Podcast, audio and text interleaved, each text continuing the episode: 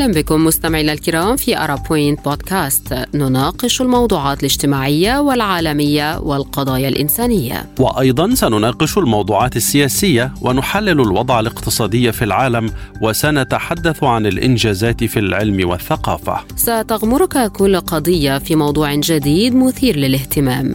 في الاستوديو معكم خالد عبد الجبار ونوران عطله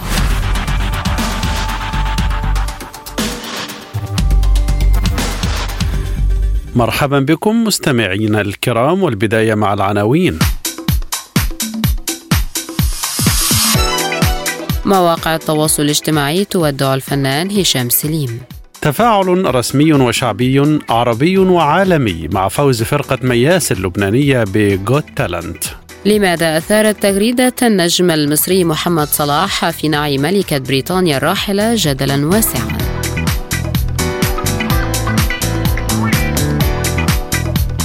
إلى التفاصيل تصدر وسم هشام سليم مواقع التواصل الاجتماعي في مصر والوطن العربي اليوم أي بعد ساعات من وفاة الفنان المصري الذي وافته المنية عن عمر ناهز الرابع والستين عاما بعد صراع قصير مع مرض السرطان ماذا عن الفنان هشام سليم يا نوران؟ نعم يا خالد يعني الفنان هشام سليم ولد في مدينة القاهرة عام 1958 والده هو اللاعب المشهور ولاحقا الممثل صالح سليم. تخرج من معهد السياحة والفنادق عام 1981 كما قام بدراسات حرة في الأكاديمية الملكية بالعاصمة البريطانية لندن. وبعد أن انتهى من الدراسة عاد مرة أخرى للتمثيل بعد انقطاع دام لسنوات.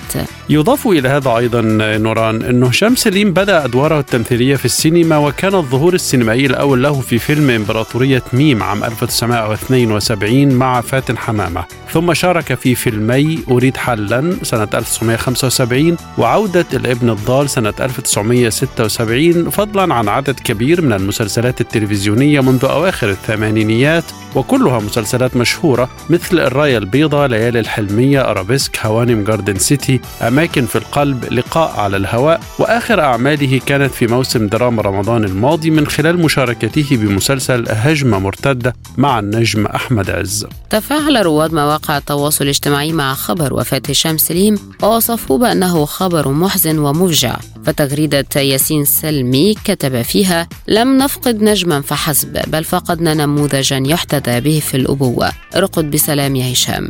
وكتبت سارة أول حب في حياة كل فتاة مصرية أتمنى أن ترقد بسلام. وكتبت الفنانة يسرى تقول أخويا وحبيبي وصديق عمري والسند وأخو زوجي خالد صالح سليم في ذمة الله. إنا لله وإنا إليه راجعون ولا حول ولا قوة إلا بالله. ربنا صبرنا على فراقك جميعا. فضلا وليس أمرا برجاء الدعاء لهشام وقراءة الفاتحة. وكتب الفنان صلاح عبد الله الموت علينا حق والحزن الشديد لرحيلك حق. والآن لا نملك يا حبيبي غير الدعاء بدموع القلب بأن يستقبلك الحق بعفوه ورحمته.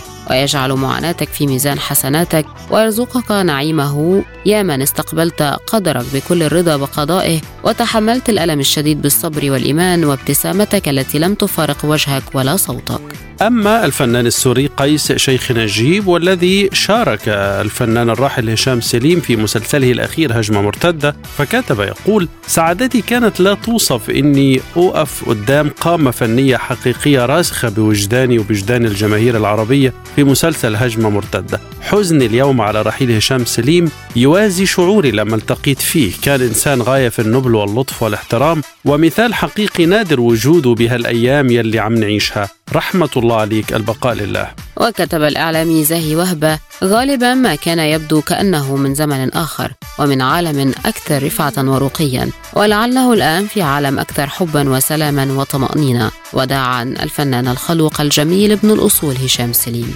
أما الفنانة مجدة الرومي والتي شاركت هشام سليم في فيلم عودة الابن الضال عام 1976 من إخراج يوسف شاهين فكتبت تقول كم أوجعت قلبي اليوم برحيلك المبكر. بالأمس فقط كنا وكان يوسف شاهين وكان عودة الابن الضال يزرعني وإياك أمل الندي على دروب الحياة فكيف حدث وانقلب الدهر بنا هكذا؟ فأضحى الألم مع الأيام يطوي آلاما والخوف يطوي مخاوف. وتطرقت بعض التغريدات الحياة الخاصة لهشام سليم وعائلته فكتب أحدهم لم يكن هشام سليم ممثلا مبدعا فحسب بل كان أيضا إنسانا رائعا وأبا رائعا. تعامل مع ابنه المتحول جنسيا نور بشجاعة هائلة ودافع عنه بضراوة في مجتمع لا يوافق أو يعترف بمثل هذه السلوك الدعاء بالرحمة لهشام. أنا كنت بهرج يا دكتور. وناوي تفضل تهرج لامتى يا هشام؟ ده سؤال ولا اتهام؟ ده سؤال يا ابني. يبقى أفظع من الاتهام لأن السؤال تقرير واقع. جايز بس ده مش رد. وأنا أساسا رافض السؤال لأني مش مهرج. أنا راجل واخد حياتي بمنتهى الجدية ومش معنى إني بحب أقفش أو أضحك أو ألطف جو إني بهرج. ده مجرد أسلوب مش طبيعة وأكبر دليل حصل خلاص. أنا قدمت ورقي عشان أسافر بعثة إيطاليا أدرس الفن فيها ثلاث سنين. هسيب أبويا اللي ملوش غيري. وشغلي في قصر الثقافة اللي بحبه رغم كل السلبيات اللي فيه. وقصة الحب اللي لسه ما كملتش. كل ده حرميه ورا ظهري علشان تاني. يبقى فين التهريج يا دكتور؟ هو ده الرد اللي كنت مستنيه. وسعيد إني سمعته. هذا الرجل الرائع. أستاذ جميل راتب. الأستاذ فعلا جميل راتب. والأستاذ هنا مش أستاذ لقب كده الأستاذ لا أستاذ طبعا. جميل أستاذ راتب. طبعا. يعني عمري ما قابلته. احكي لي التعامل معاه عامل إزاي. لا رجل جميل جدا. آه بيقولوا عليه شيوعي. آه فرنساوي شيوعي. آه راجل آه بيحب الشباب وبيحب يعرف آه أفكار الشباب و و وتطلعاتهم إيه و و وفكرهم إيه. آه راجل بسيط جدا جدا جدا في حياته. آه ما تحسش إنه أستاذ تحسه إنه بني آدم بسيط جدا. و و- و- و- وفي فيلم أنا عم أنتجته له مع حد شركة. آه، يعني شكر و- وتكريم له. كان آه، فيلم أستاذ جميل راتب. الجميل كان اسمه.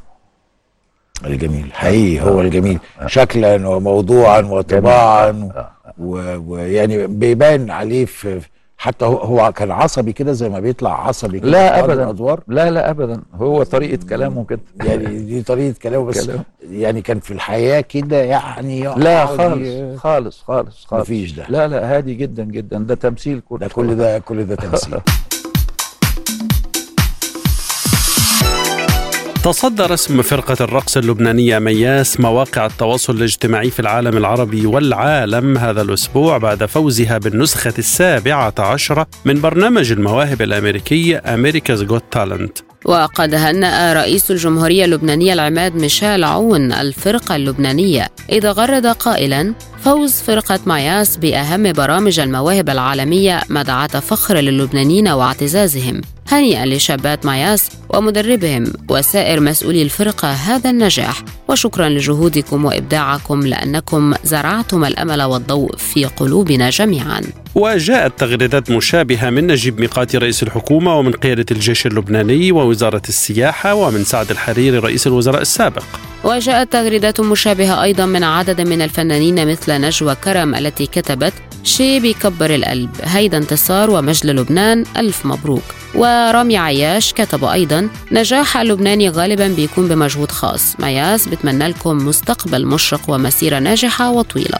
وعبرت النجمة العالمية صوفيا فيرغارا عن إعجابها الشديد بأداء فرقة مياس في العرض الأخير من برنامج المواهب الأمريكي وقالت في تغريدة لها أنا فخورة جدا بكم تستحقون فعلا الفوز. وكتب السفير السعودي في لبنان وليد بخاري فرقة مياس والتي أبهرت العالم قد منحتنا صورة لبنان الذي نحب لبنان العملة النادرة والتي ستبقى جوهرة العرب. وقد اجتاحت الشوارع اللبنانية موجة من الفرح اعتبرها البعض حاجة ملحة في ظل أوضاع اقتصادية وسياسية ومعيشية صعبة تشهدها البلاد. فكتبت نسرين ظواهر تقول بزمن الانهزامات والانكسارات السريالية المتتالية بلبنان فرقة مياس بتخرق الفضاء العالمي لتخبر حكاية لبنان الحقيقية. شكرا.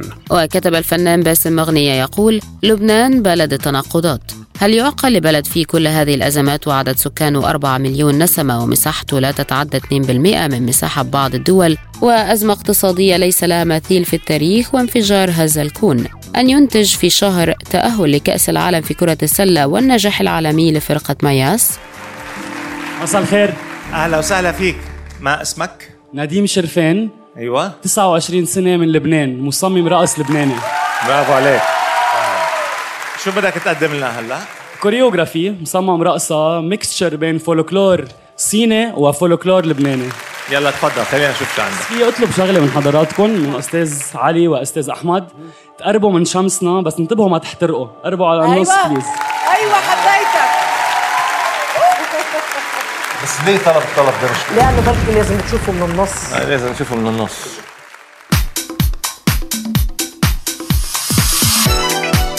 أثار النجم المصري محمد صلاح جدلا واسعا عبر مواقع التواصل الاجتماعي بعد تغريدة أرث فيها الملكة إليزابيث الثانية. الأمر الذي أفضى إلى زج جسم مهاجم نادي ليفربول في سجالات وانتقادات وحملات التواصل الاجتماعي للدفاع عنه. وغرد النجم المصري عبر حسابه الرسمي قائلا اليوم يقف شعب بريطانيا العظمى وشعوب العالم احتراما وتقديرا في وداع أخير لجلالة الملكة إليزابيث الثانية. مستذكرين إرثها وخدمتها الراسخة. عزائي لأفراد العائلة المالكة في هذا اليوم التاريخي والعاطفي. هذه يا نوران هي تغريدة محمد صلاح ولكن تغريدة صلاح لم تمر مرور الكرام بل أثارت تفاعلا كبيرا شمل آلاف التعليقات من رواد مواقع التواصل الذين انقسموا بين منتقد ومدافع ماذا عن المنتقدين أوليا يا نوران؟ فعلا يا خالد عبر قسم كبير من المغردين عن غضبهم من نشر صلاح لهذه التغريدة متهمين النجم المصري بإغفال كثير من الحقائق التاريخية حول علاقة بريطانيا بمصر فكتب محمود جردان الفكرة أن لاعب بحجم محمد صلاح مش عارف تاريخ بلده ما بيعرف أن بريطانيا احتلت مصر 74 سنة مش بس هيك. تعذيب وضرب وإهانة وسرقة ونهب وغيره. بريطانيا السياحة عندهم شغالة بس عشان سرقوا من عندنا 110 ألاف قطعة أثرية. متخيل الرقم؟ وكتب محمد على نفس التنويع يقول صلاح لو ذكي وفاهم اللي حواليه وعامل خاطر لجمهور ليفربول كان تجاهل تماما التعزية في ملكة إنجلترا. لكن لأن نظرته من منطلق مصلحة ضيقة وعقليته على قده بص لمصلحته على المدى البعيد. بعد ما يبطل كورة عايش في بريطانيا مع مشاريعه واستثماراته اللي بدأها هناك ومش هتتأثر سواء عز أو لا. وكتب أحمد تيسير جماهير ليفربول بتكره الملكية على فكرة. وكتب يوسف مشكلتنا معاك مو معتقداتك الشخصية مشكلتنا معاك إنك وجهة لنا وبتمثلنا كعرب ولك تأثير كبير ومشاركتك في هالأمور لست ملزوم بها حتى نحسب لك عذر في المقابل يا نوران دافع آخرون عن صلاح. فياسمين محفوظ مثلا كتبت تقول محمد صلاح هو سفير لبلاده في العالم كله. مش مجرد مواطن مصري شغال برا والله. شخصية عالمية يعني بيتصرف وفقا للمكانة اللي ربنا حطه فيها. نعيه للملكة من منطلق إنسان يتمتع بشهرة عالمية وشعبية فضلا عن, عن إنسانيته. وأكبر دليل أنه رغم معاداة ليفربول للملكة فإنه مخافش وعمل اللي شايفه صح. وكتب مصطفى بمناسبة اللي بيهاجموا مو صلاح عشان قدم تعزية بوفاة ملكة بريطانيا صلاح ده واحد من الشخصيات المرموقة في المجتمع الإنجليزي. فطبيعي يعزي في ملكة في ملكة حكمت تلت كوكب الأرض تقريبا في فترة زمنية معينة تحبها بقى تكرهها براحتك بس طلع راسك بره الصندوق وبص كويس. وكتب سامح عسكري يقول بيشجع ليفربول بين قوسين الإنجليزي وبيحب الدوري بين قوسين الإنجليزي وأول ما صلاح نعى ملكة إنجلترا اتهموا بدعم الاحتلال بين قوسين برضه الإنجليزي. كابتن محمد صلاح آه كابتن يعني فريق ليفربول والراجل العربي اللي مشرف العرب كلهم في إنجلترا طلع كتب تويتة على جنازة الملكة أو للملكة إليزابيث تعازي يعني. فطلع كتب الكلام ده اللي قدام حضراتكم محمد صلاح على حسابه الموثق. هو بيقول آه آه اليوم يقوم شعب بريطانيا تقريبا والعالم بتكريم وتوديع جلالة الملكة إليزابيث الثانية بشكل نهائي إحياء لذكرى تراثها وخدمتها التي لا تتزعزع.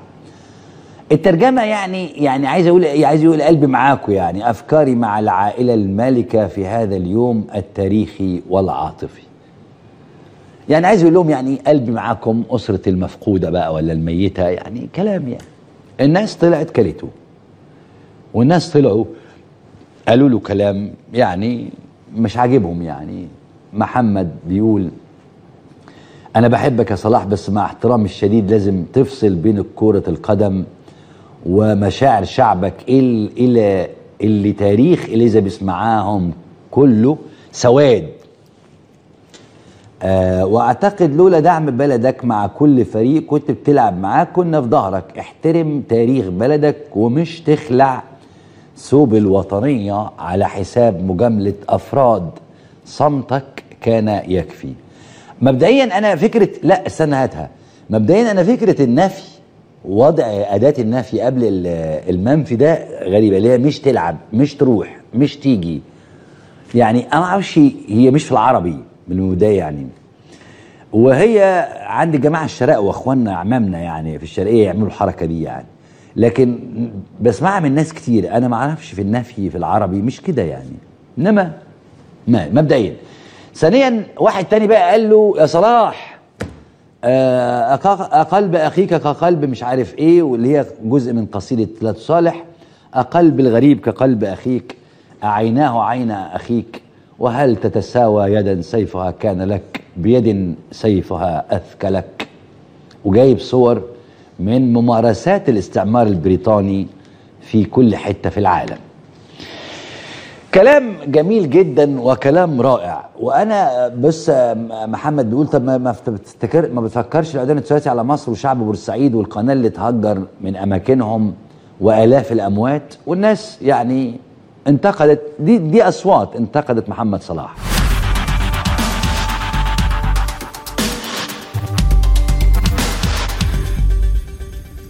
كان معكم Ara Point بودكاست اشترك اعمل like واكتب تعليقك.